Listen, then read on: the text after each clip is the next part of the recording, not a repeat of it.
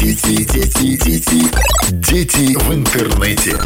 Выбирайте пакеты услуг Ясно от Белтелеком по выгодным ценам. Пакеты услуг Ясно включают безлимитный интернет со скоростью до 200 мегабит в секунду, цифровое телевидение зала и множество дополнительных сервисов. Ясно – это ваш комфорт и развлечения в одном пакете. В каждом доме должно быть ясно.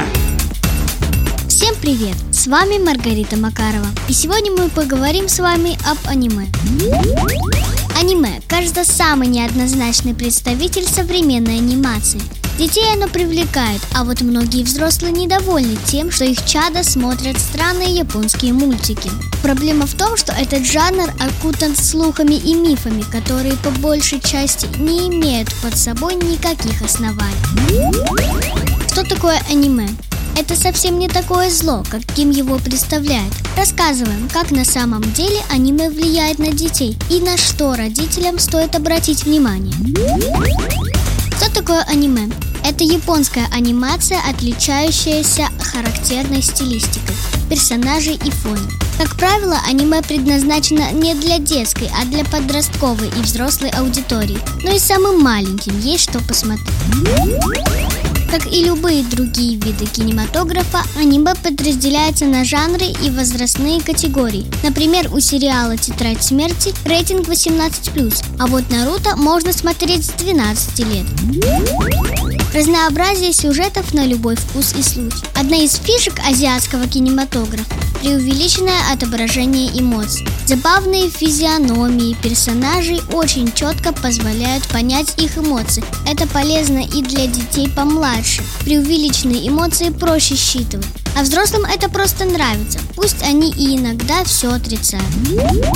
Как правило, в аниме встречаются истории, которые не так часто можно найти в западной анимации. Например, многосерийные повествования о жизни обычных детей в школе или путешествия в миры видеоигр. То время как полнометражные мультфильмы обычно сосредоточены только на приключениях, в аниме-сериалах также уделяется много времени повседневной жизни персонажа. Богатство жанров позволяет выбрать что-то по душе в любой возрастной категории. Поэтому, когда кто-то пытается обобщить аниме и как ужасы какие-то, и как сплошное 18+, и подставьте любое другое определение, это все будет в корне неверно. Да, есть и ужасы, а есть добрые и абсолютно невинные проекты. Наравне с взрослым контентом создается много универсальных жизнеутверждающих и жизненных представителей аниме для любого возраста зрителей.